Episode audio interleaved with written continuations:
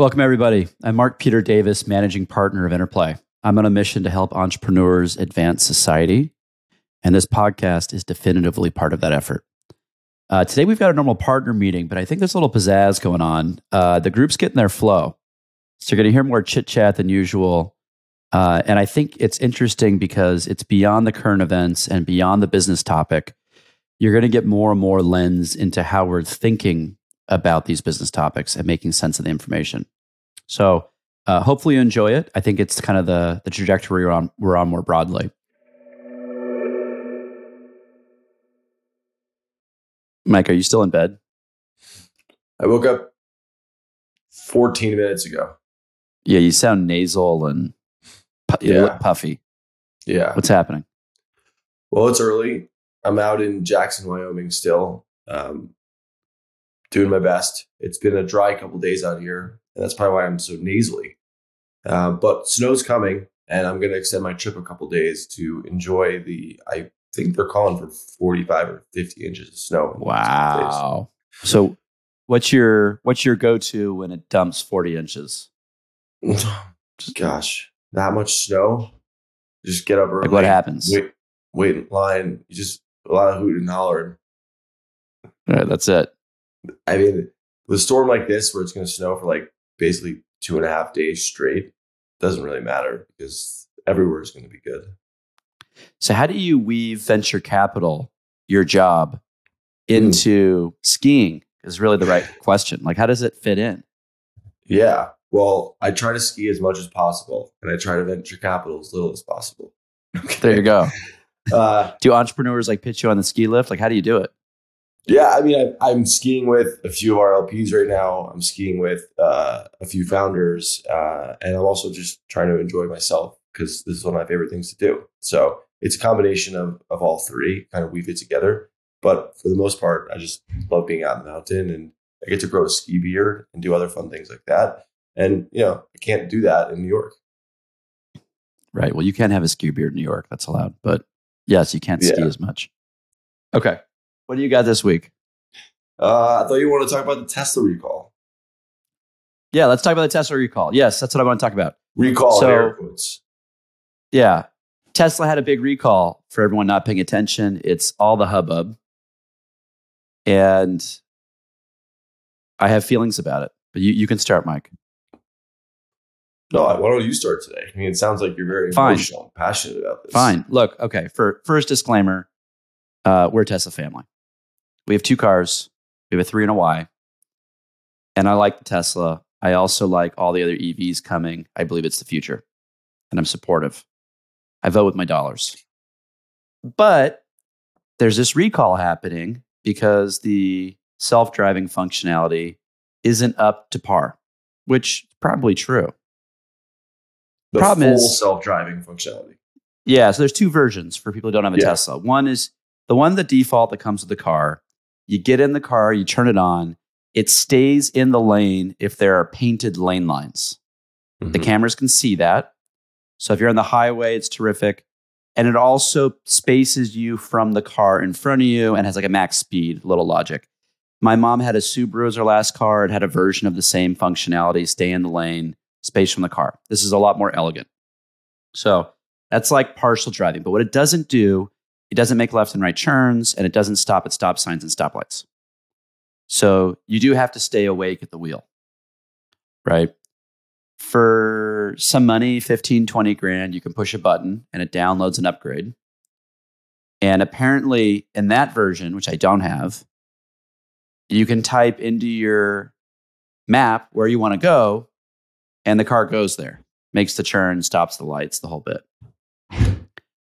So that version of the car, apparently, of the sa- software is not up to standard yet.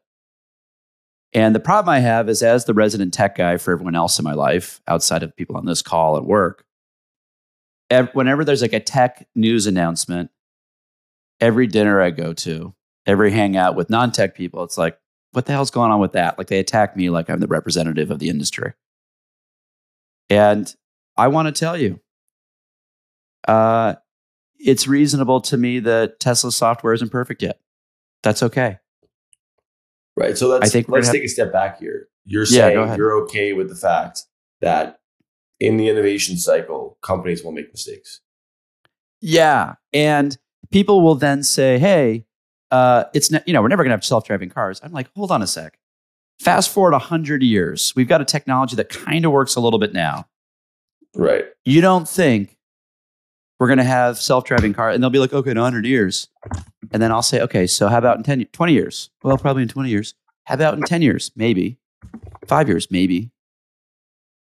And it's just a short-sighted. We're in a cycle of self-driving cars becoming pervasive. We're at the beginning Mark, of can it. I ask you when when do you think the first commercial airline flight was? 40s, 50s, 1914. 1914. But it was Define commercial airline Yeah. flight. I mean, that was like not, yeah, the Montauk I'm- Express. Sorry, the more I'm looking at it, it's not like a, uh, like a Pan Am or something. It's commercial airline flight. I don't know. We'll get the answer later, but but my point is to say I'm on board with you because hundred years ago we weren't flying airplanes. If we don't think hundred years from now, to your point, we can go from where the car is self-driving today to being fully self-driving. You're you're crazy. I do think it'll take a little bit longer, perhaps, than people think. And then I guess maybe some of the the mega bulls like yourself think. Like if you think it's ten years, I think it's probably twenty. Could be. But And they got to get the laws coming. around it, which is going to be complicated. And there's going to be case law. Like what happens when two cars on autopilot crash? Mhm. Who's responsible? There's a whole lot of social implications of a major shift like this. And that's going to take a long time to iron out. Yeah, I'll go one But step I'm just. I'll make- anti the haters who are saying, hey, this is never Mhm. happening, No. or they're upset that it's not perfect yet. Neither of those are reasonable ways to think about the tech innovation cycle. Right. Well, they the peop, the haters are just hating because I think change is weird for most people, and the people who are are like, oh well, you know, for some reason this is taking longer than it should. They don't realize like building software is hard, and building software like this is like impossible. But Yeah, it's you. Crazy. If if Elon can land a, a rocket that's shot out to space back on a pad on Earth, I think they can figure out how to like you know find a stop sign and make a right turn. Yeah. And I, I think people also aren't seeing like the the potential benefit of this. They're just thinking, oh, convenience or hmm. safety. And those are both relevant. But imagine a world where every car is self-driving. Every car. Not half the cars, not 10% of the cars, every car. And they're talking to each other, the cars. Accidents are over. What happened? Yeah, accidents are over. So So I'll I'll go as far as to say I'll make a prediction on the podcast right now. I mean, we might have to have do it. our Do producer it. It's on the record. hold it for 20 years, but I think that within let's say within your kids' kids or my kids' kids' life, I don't have any kids, but you know, hypothetical kids, uh, driving will be illegal. Wow. Illegal Yeah. driving. That's like saying you can't drive a, a manual transmission car, right? Like that's the old tech that we now have. Back then, fun fun way to think about this. When manual cars were normal, 70s, 80s, we would say, "Hey, did you buy an automatic car?" Right. And now the automatic car is just a car, and the old car is a manual car. And now you're buying an electric car. And eventually we're going to stop calling those electric cars. We're going to say, hey, you're driving a gas car, because that's the old car, Yeah. a combustion engine. I don't know what they're not going to use that. They're going to say gas car. Well, this is this is actually a better. Uh, this is a good segue, I think. And then it's going to be the, you know, self driving car. Oh, you're driving a, you're actually driving. There's a wheel. Yeah. Right. Or you you're gonna need a special license like we have today to drive, but it's not gonna be like everyone gets it when they're 18. It's gonna be like, oh, you are a person who needs to have a license to operate the motor vehicle for X, Y, and Z reason. That's where I think it's gonna go. But like the vast majority of people will not get driver's licenses. They will not be allowed to drive. They will just sit in a vehicle and be taken where they're gonna go. But this is a good segue, actually. I was thinking, I think it's interesting to talk about because I had this conversation again yesterday with someone.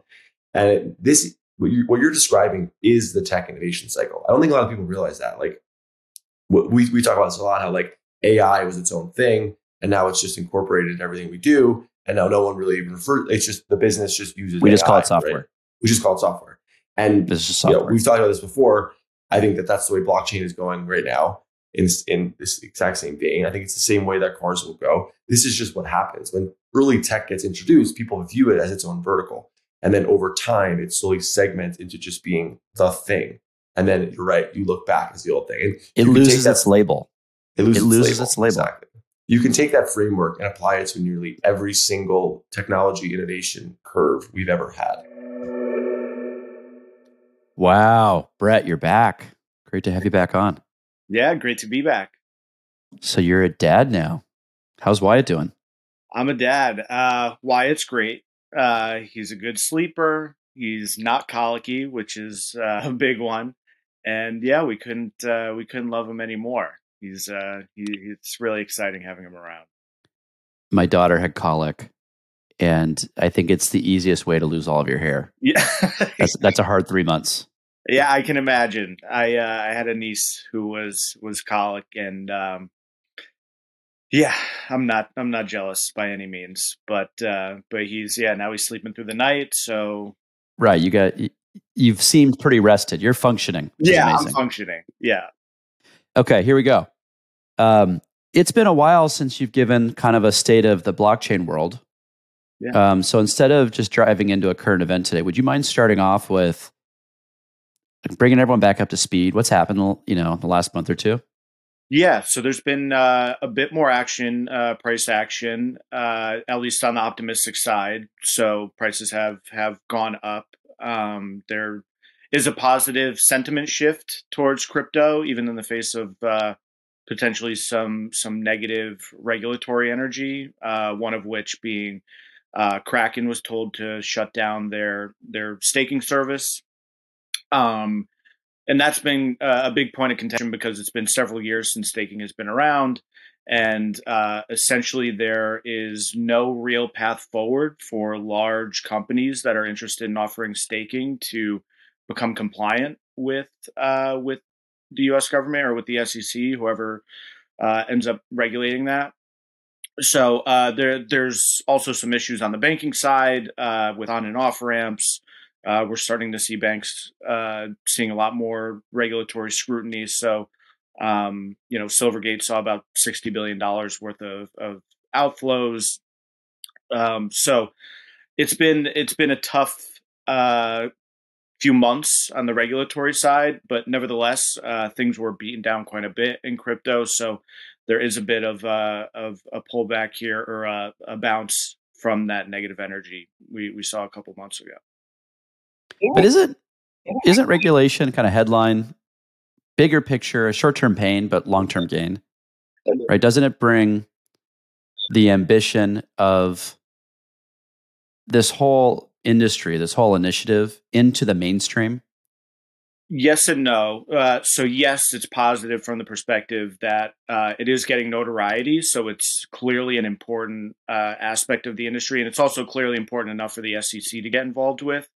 Um, what's negative about it at this point is there still uh, hasn't been any guidance as to how to become compliant. So, uh, and we heard uh, Hester Peirce, a commissioner at the SEC, um, dissented on the SEC's uh, decision to shut down Kraken's staking service. That um, you know, it's basically regulation by enforcement, and there's really no viable path forward for people to offer staking services. Mm. So um, until we start getting some indications of that, uh, companies are still going to be uh, on shaky ground from a compliance perspective. So they're not institutionalizing it; they're nuking it through rules. Uh, they're nuking it through uh, what is essentially just telling somebody they're doing something wrong uh, but without telling anybody how to do it right. Um, I see. So you know the the space for doing right is probably pretty narrow in the SEC's view. So anything outside of that, even if it is reasonable, is still wrong. So people are going to still get penalized for that.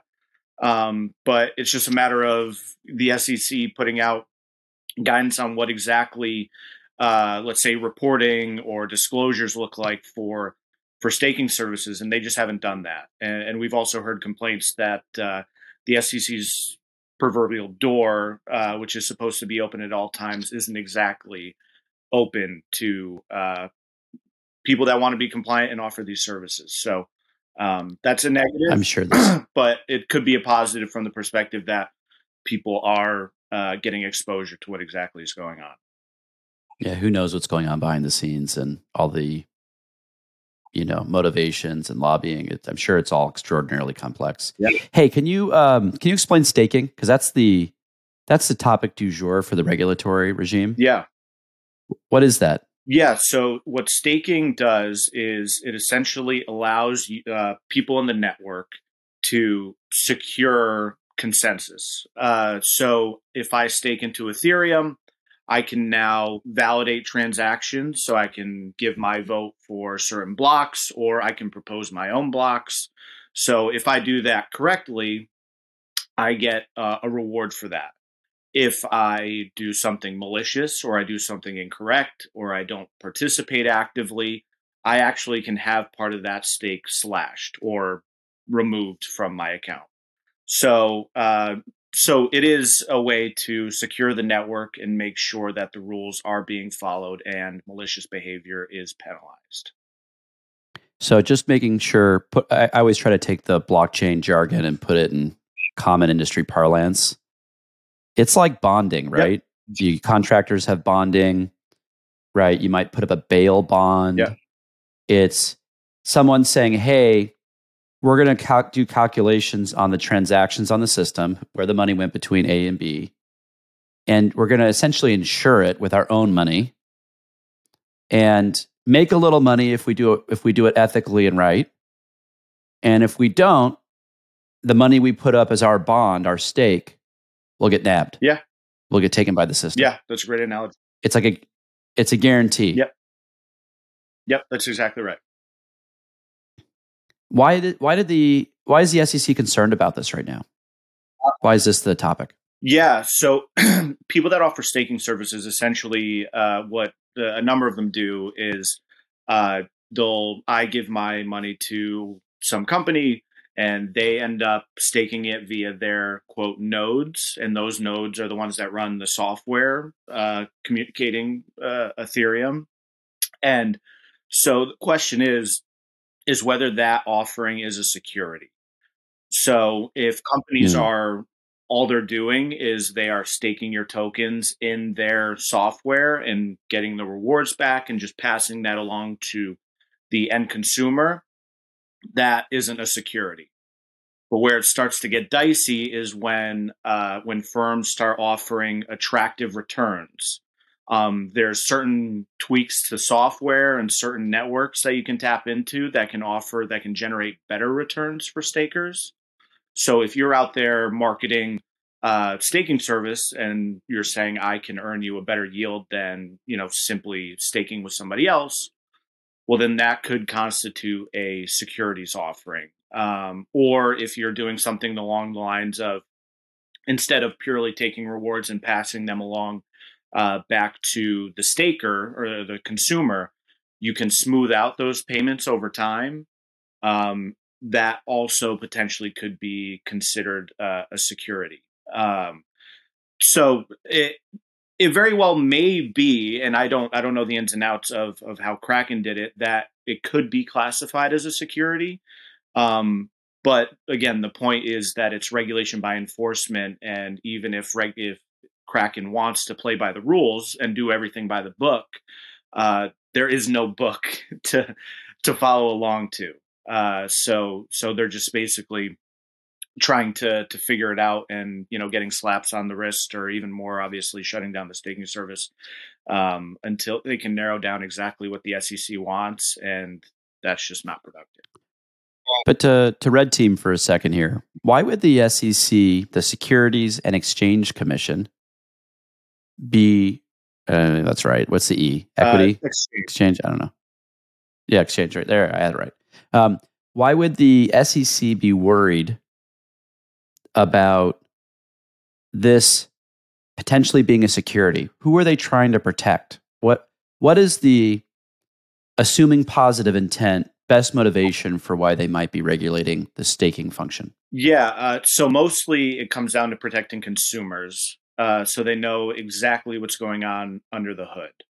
um, so that there's no information asymmetry between what some staking provider is actually doing and what you think they're doing. So that's one thing, uh, and also the the integrity of the markets uh, is always important for the SEC to make sure uh, that capital is flowing efficiently and that it's actually going places where uh, it says it's going. So, uh, but ultimately, I would say it's mostly at this point consumer facing.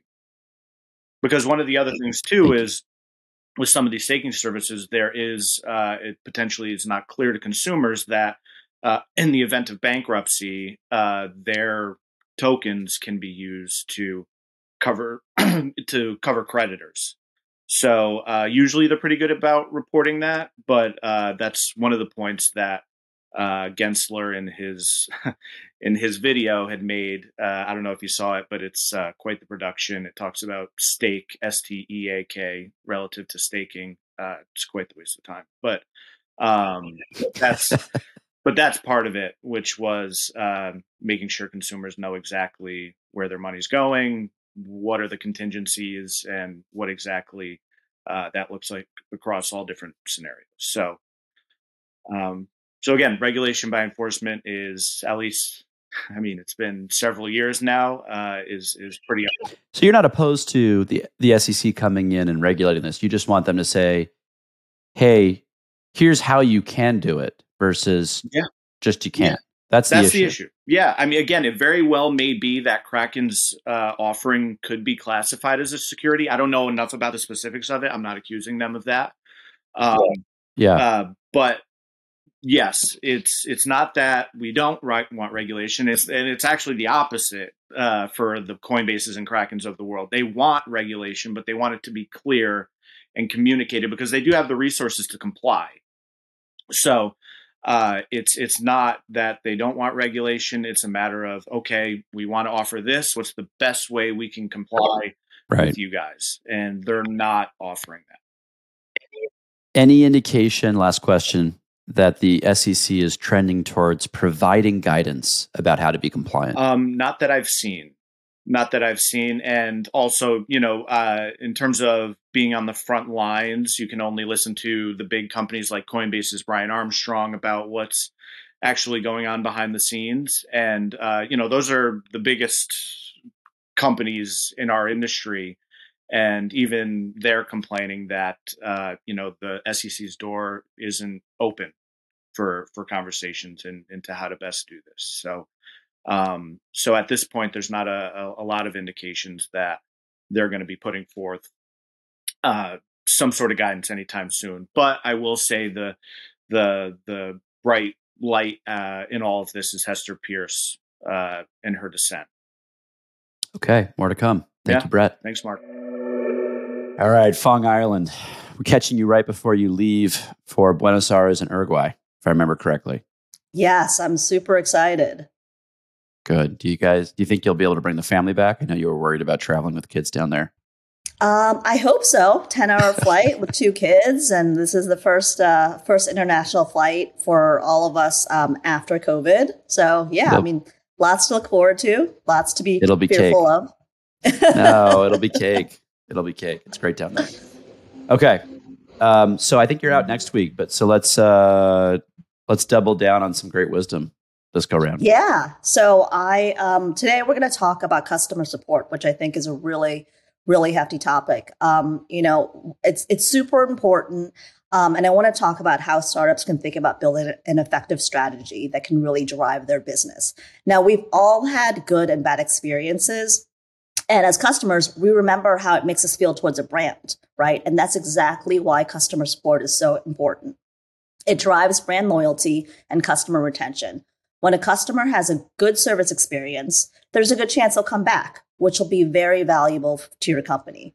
Um, I think there are studies that show that fi- a 5% increase in retention can drive a 25% increase in profit. Good customer support also drives customer acquisition. So happy customers will share their experiences with six or more people. That makes it a really significant, cheap customer acquisition channel. Okay, so now that we know why it's important, let's talk about how to think about creating the strategy. First, you've got to define your goals. what does amazing customer support mean for your business? It could mean different things for different companies. So, for a retail company, it might mean a flexible return policy and fast shipping. For a software company, it might mean great technical support and a constant flow of upgrades. To further think about how you define your customer service goals, ask yourself what kind of experience do you want your customers to have? And then also ask yourself what kind of experience is your competition offering? So people will often pay more for good customer support. So if your competition is offering a better experience, you're kind of in trouble. Tip number two know your target customer and view your customer service as an extension of your brand's conversation with that customer. So in terms of your customer, you should probably know this for different aspects of your of your business anyway, but understand their demographics, their psychographics, what do they value? How do they like to communicate? Is it through email, Instagram, live chat, text, phone? Show up in those places. Or maybe they don't like to communicate at all. A lot of customers don't want to speak to anyone and they want self service options, so offer those. And then once you figure out where you'll talk to your customers, then figure out how you'll talk to them. Remember, your customer support is a big part of how your customer experiences your brand. So make sure it's representative of your brand storytelling. So this is kind of an extreme example and not a strategy I'd recommend now. But I once worked for a fashion brand that was rooted in British style.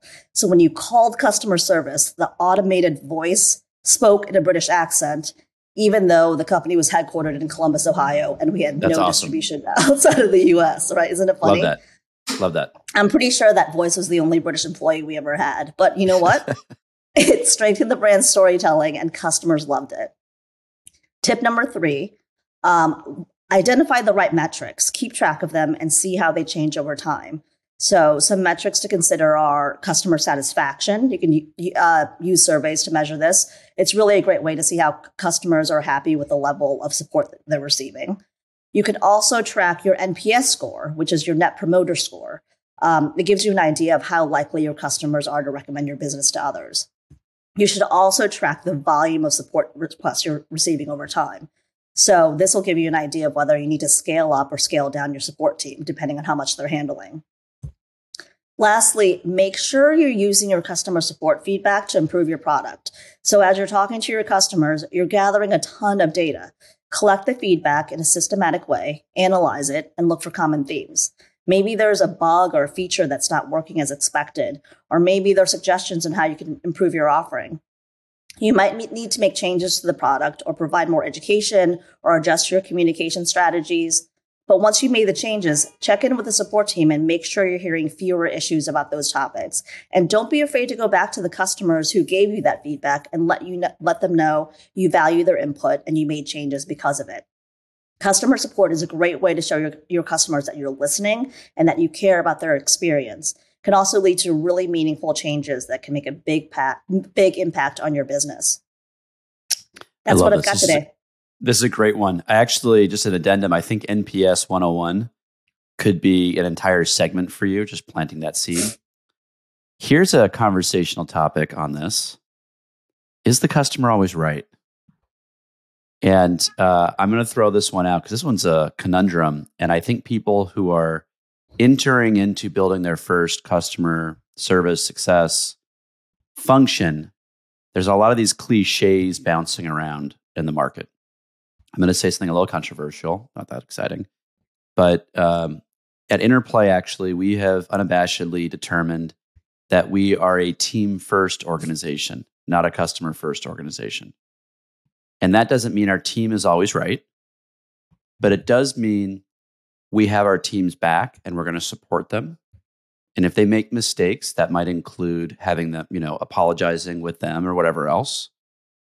But we, I have found, and I have a belief that if you have a strong, supported culture at your core, you can provide better experiences for people externally. It's just like that old concept like you can't love other people until you love yourself. I think that kind of applies in a team and management context as well. So, over to you, just with a complicated, unanswerable question Is the customer always right? You know, I kind of wonder if that's like the right question or it's kind of like an outdated question, right? Is it is it really Love about it. the customer being right or is it really about the customer feeling like they've been heard that, you know, the company understands their concerns and cares about them as a customer and is doing what they can to address them? Is you know, I think that that's probably more important than than feeling right.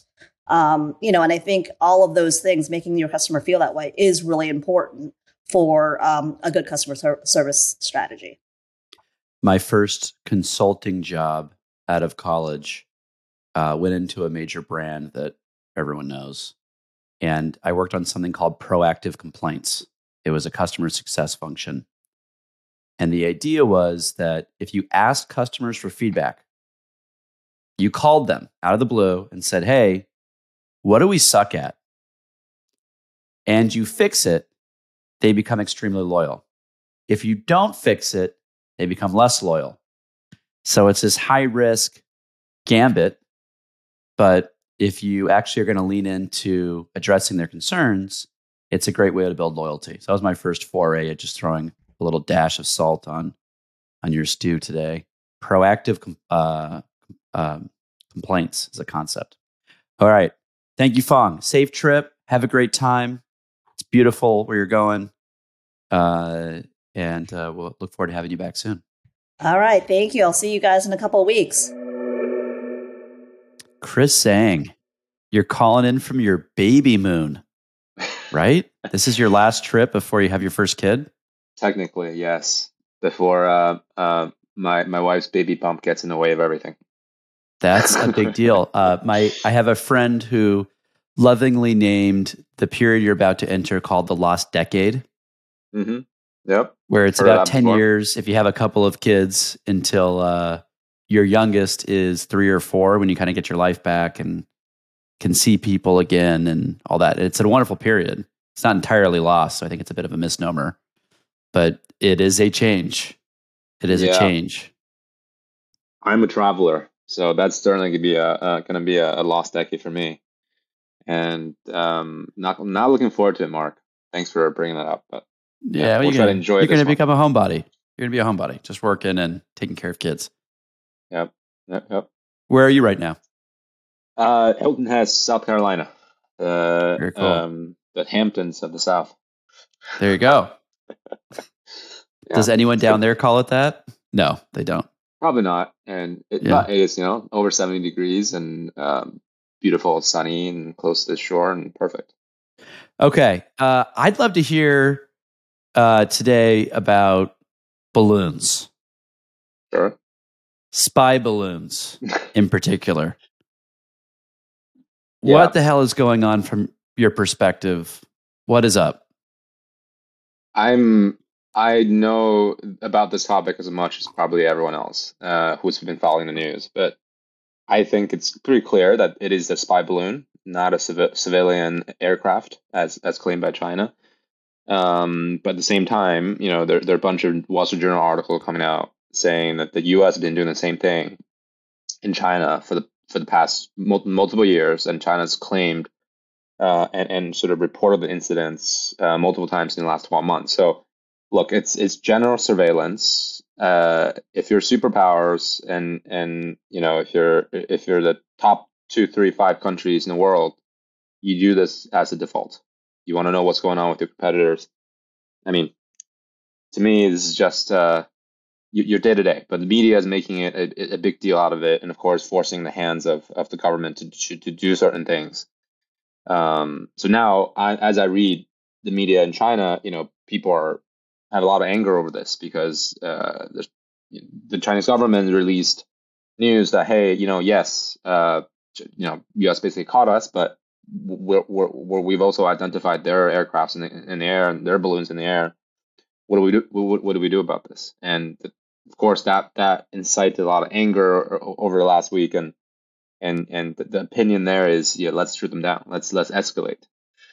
So it's it's a, a, propaganda on both sides. It's it's a lot of uh, media hype and not very productive. Let's say no one wants a, another Cold War. That's that's for sure.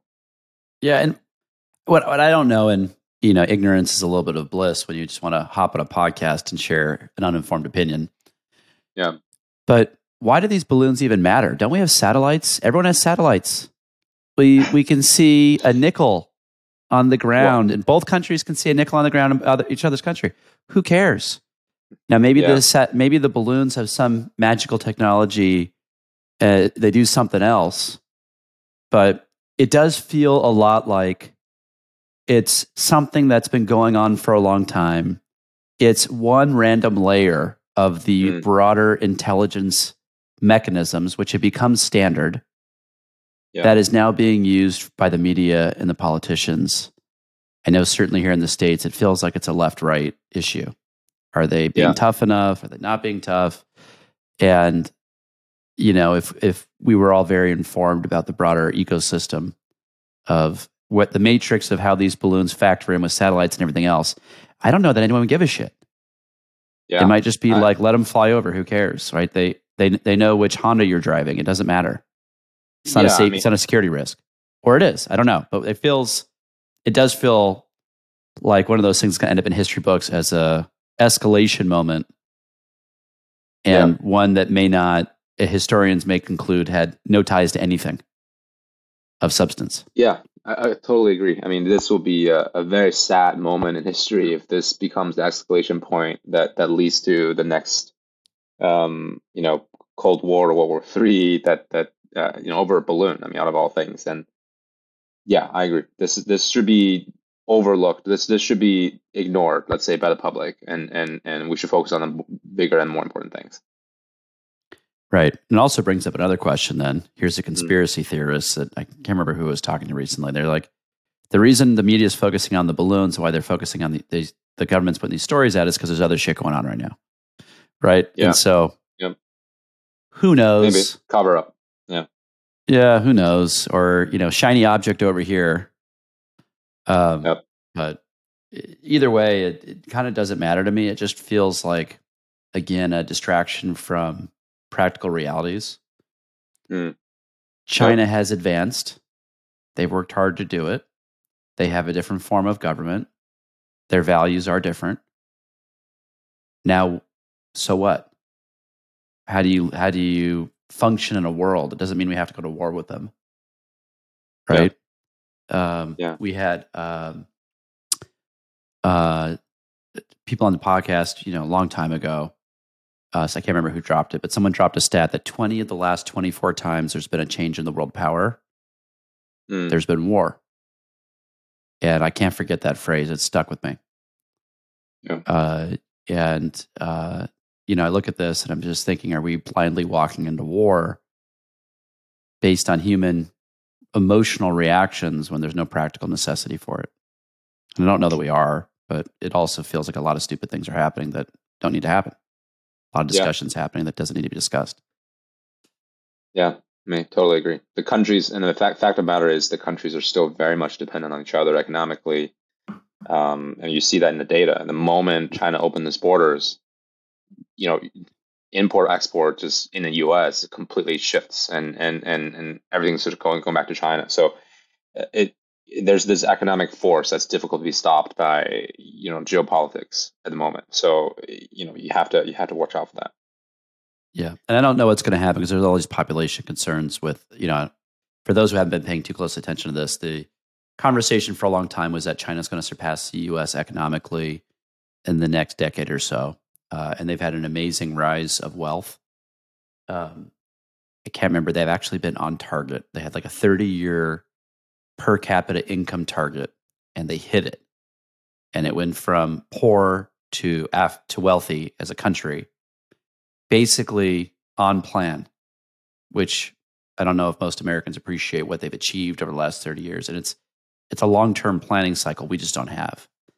But the um, you know, you look at where all this goes, uh, you know, I, I- there's a there's a population question. This is a part two of this. What I want to say to you is there's a population question. The population's aging, and no country in the world has ever had economic stability with a huge percentage of the population in the elderly category. Okay, so maybe this pattern will get disrupted. Maybe it won't.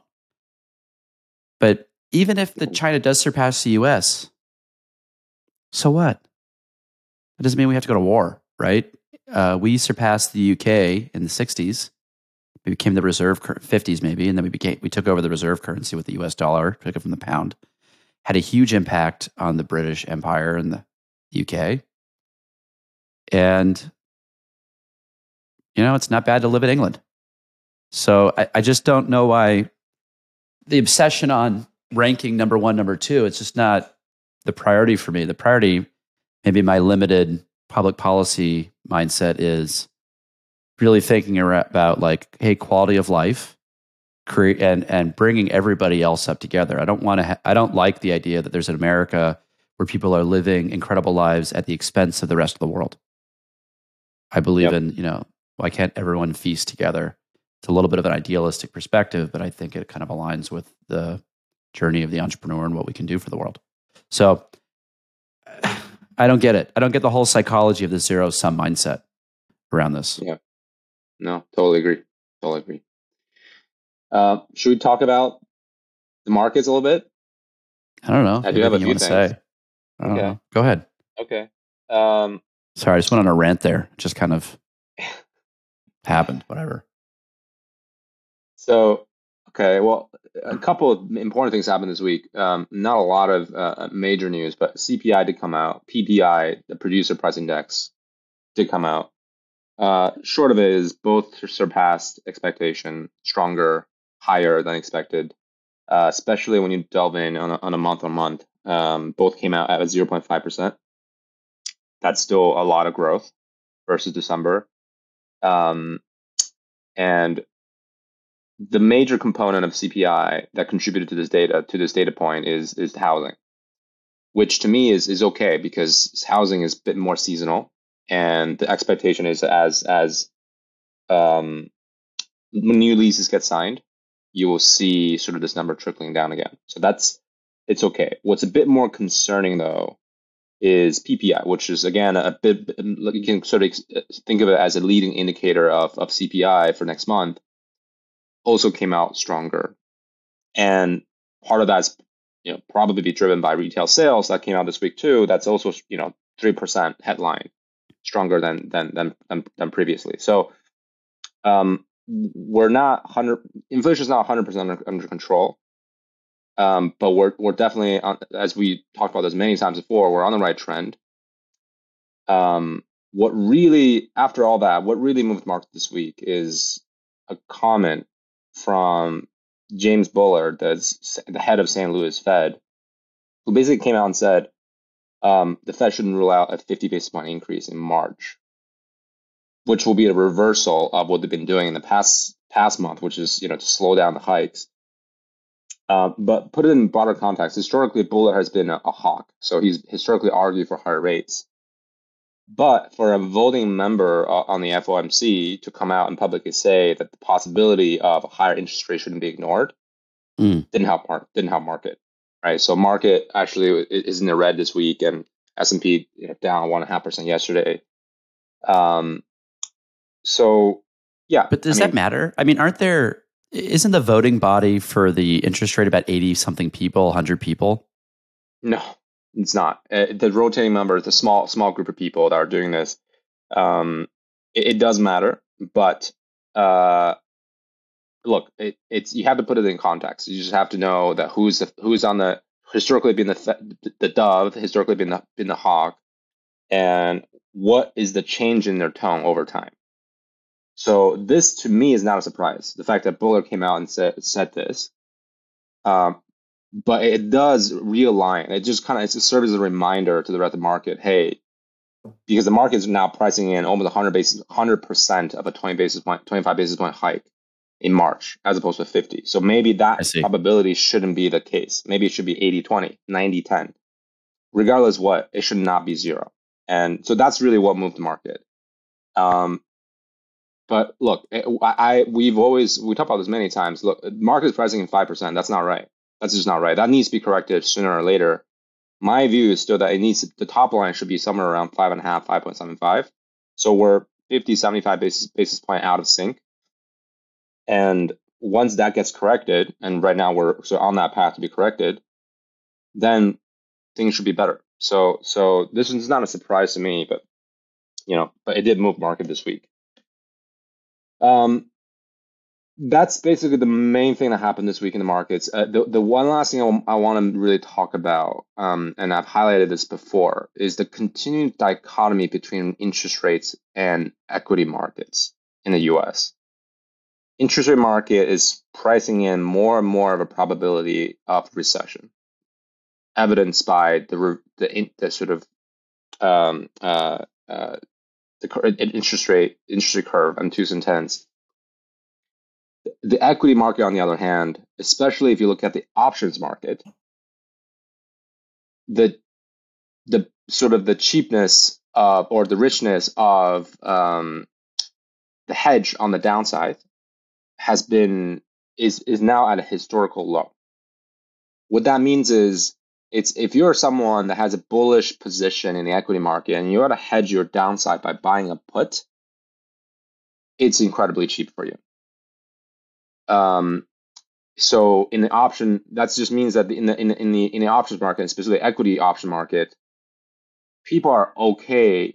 People are generally okay to put on more bullish positions, and no one's crowding into a bearish position. So if you're an investor across asset, I mean, you need to take advantage of this market. That's that's the main thing I want to say is you have to take a stand. You can't just be wishy-washy and be in the middle and, and say don't you don't know what happens because the market is so divided right now. You should take a position. If you think the market's going to go down, great. Then that means you're more in line with interest rates investors.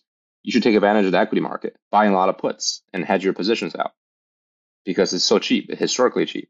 But if you're bullish, you should take advantage of the interest rate markets and maybe put on some trades that that that that will indicate otherwise. So this is a very interesting market for investors, process as investors to to engage and and and put on a view because the the, the risk reward is is is very attractive right now.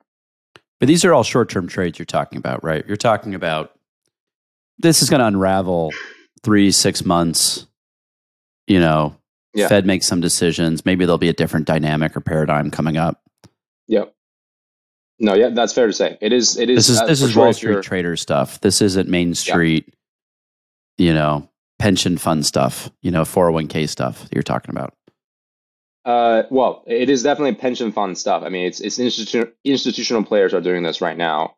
Uh, well, it is not if you're I mean, if your investment, yeah, if your investment if your investment horizon is 20 years, 10, 15 years, this doesn't really matter to you but yes, if, if you're institutional player, if you're if you're everyday folks that that are more sophisticated in the market and want to take advantage of the market currently in the short term, put on a one year, two year long trade. This is interesting. All right, enjoy your baby moon. We'll do. Go go live your last hurrah, and uh, we'll talk to you soon. Awesome. Thanks, Mark. And just a quick reminder Chris is an SEC registered RIA, so nothing he said should be considered investment advice. All right, everybody, we're back in the swing of things here. Uh, thanks for listening. Uh, we'll be back next week with more thoughts and insights on the tech world and innovation. Talk soon.